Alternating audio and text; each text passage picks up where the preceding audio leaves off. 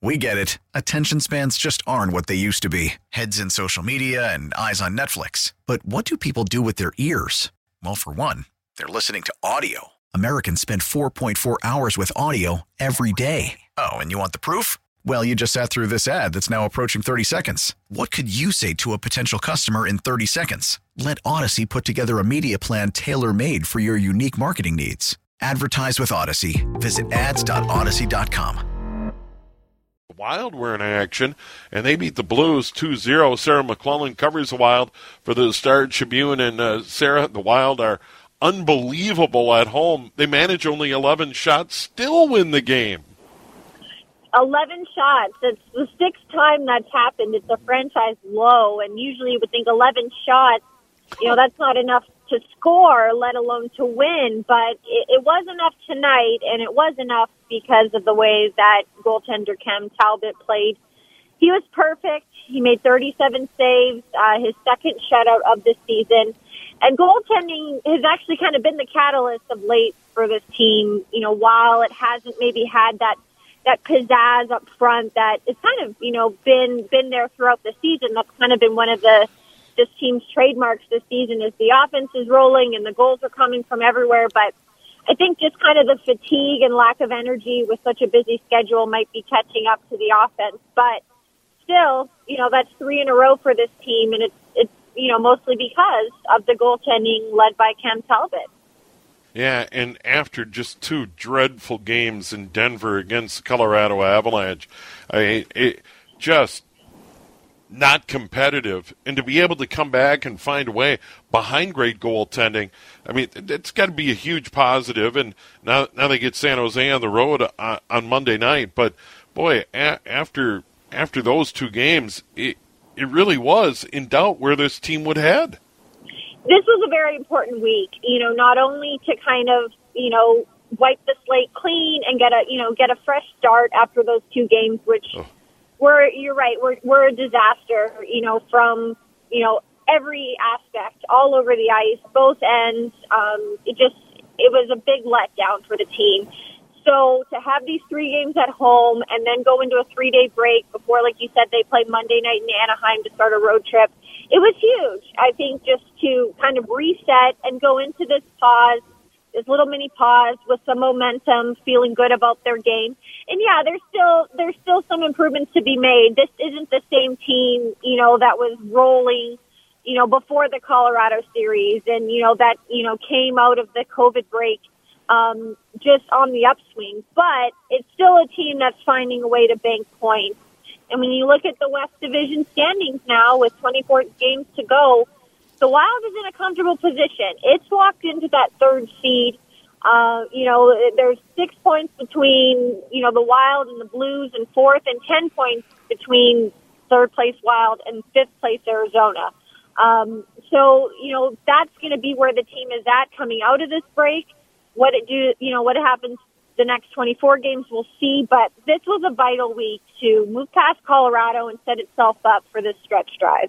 Yeah, and Sarah, you, you brought something up the the fatigue and the grind of this season. Now, now, granted, these guys are playing a game for a living; they're making a lot of money, but this is still a lot.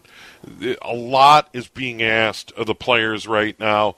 Uh, we we talked a lot about the return to play in the bubble in Edmonton and Toronto, and they ultimately were able to uh, you know, award the Stanley Cup and all of that. But the, the, season really is a challenge. COVID 19, all the protocols, and then the games coming so fast and furious. And then the Wild ultimately playing in the West here. Just tons of travel. I mean, they they wrap it up and they're, they're right back on the West Coast. I mean, it isn't easy. No, you're right, and I think that's what we're seeing in these these recent games where they just look like grinds, and it's just not a lot oh. out there, and you know, kind of mushy games at times. And I think it is because of the fatigue. Um, you know, this obviously was a back to back. It capped off 10 games in 18 days for the Wild. And really, it's the team's been going, you know, whether it's back to back or every other night, you know, basically since the season restarted in mid February after the COVID shutdown. This three day break is the longest the Wild has in between games for rest of the season. After that, it's back to every other night or every night. Um, so I think this rest is going to be key. And it's not just the physical aspect, Steve. You know, it's, it's the mental break. It's getting the mm. mind off, you know, puck battles and icings and whistles. And I think that mental pause might be even more crucial for the team, but clearly the rest should be helpful, especially to come back at the end of March. Um, 24 games to go. If there's ever a time to be recharged and refreshed, this is going to be it. The second half, when you know, obviously you're trying to lock down playoff positioning. Yeah, and uh, Kirill Kaprizov, uh, another highlight reel goal tonight. Uh, they, they managed 11 shots, but uh, the one he uncorked uh, to to get a goal uh, is pretty impressive. It, it, it still is extraordinary. I think the expectations are so high for this kid that uh, if, if he doesn't score, but tonight was a pretty goal. Yeah, I'm not sure if I can do it justice by describing it, but right. he somehow managed to make the angle of the shot tougher for himself, and it still worked. You know, he's he's in a one-on-one battle with Torey Krug, who's one of the premier defensemen in this league.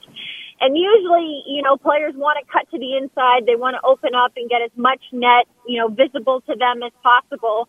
Um, but Kaprizov actually goes wide and seems to cut off his angle but yet that seems, you know, kind of to fake out, obviously, the Blues defense and goalie Jordan Binnington so much so that he manages to slip the puck, you know, in the tiniest hole and crevice in yeah. the net right under the crossbar. Um, so it's rare. The skill is rare. It's on display.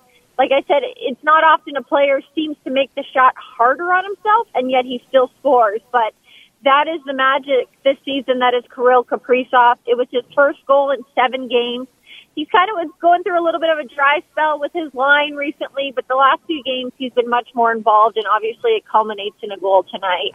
You know, Sarah, I wonder if you've had an opportunity in in your uh, Zoom chats, etc. Has has he talked about the the grind of this NHL season compared to the KHL? Because I have heard that that ain't easy either. That that there's some tough trips, and it, that that the KHL is no bargain. You know what? I haven't. He hasn't brought that up, and it's a great point. And I wonder if that maybe familiarity with a tough, grindy schedule, oh. maybe that is helping him kind of, you know, ad- adapt to his first NHL season because it's been rigorous, it's been busy, but you know, for the most part, to be this team's leading scorer, he's finding a way to make a difference, and he definitely looks like a pro player. And I think a lot of that has to do with the experience he has playing professional hockey in the KHL in Russia. Yeah, it's just some of the stories you've read about what the players go through and the road trips and the travel situation and the the, the rinks. It's just oh man, it, it's really interesting. Um, yeah, Sarah, uh, good to visit with you. Um, and I, I know it's been a lot for you as well. We appreciate you staying up late and visiting with us. But the Wild find a way 11 shots, still win the game, beat the Blues 2 0. And, and finally, I would think the Blues are leaving town shaking their heads a little bit. Exactly. 37 shots on net, you know, a lot of rubber, you know, headed at Cam Talbot's net. But um, kind of a frustrating stretch for them. But you know what? They'll have seven more cracks at the Wild. So this is an eight game series, obviously, the rest of the way. The first game was tonight, and you know how these teams stack up against each other really could decide, you know, where each team finishes in the West Division. Must watch series for sure. All right, Sarah. Thanks as always. Take care, Steve.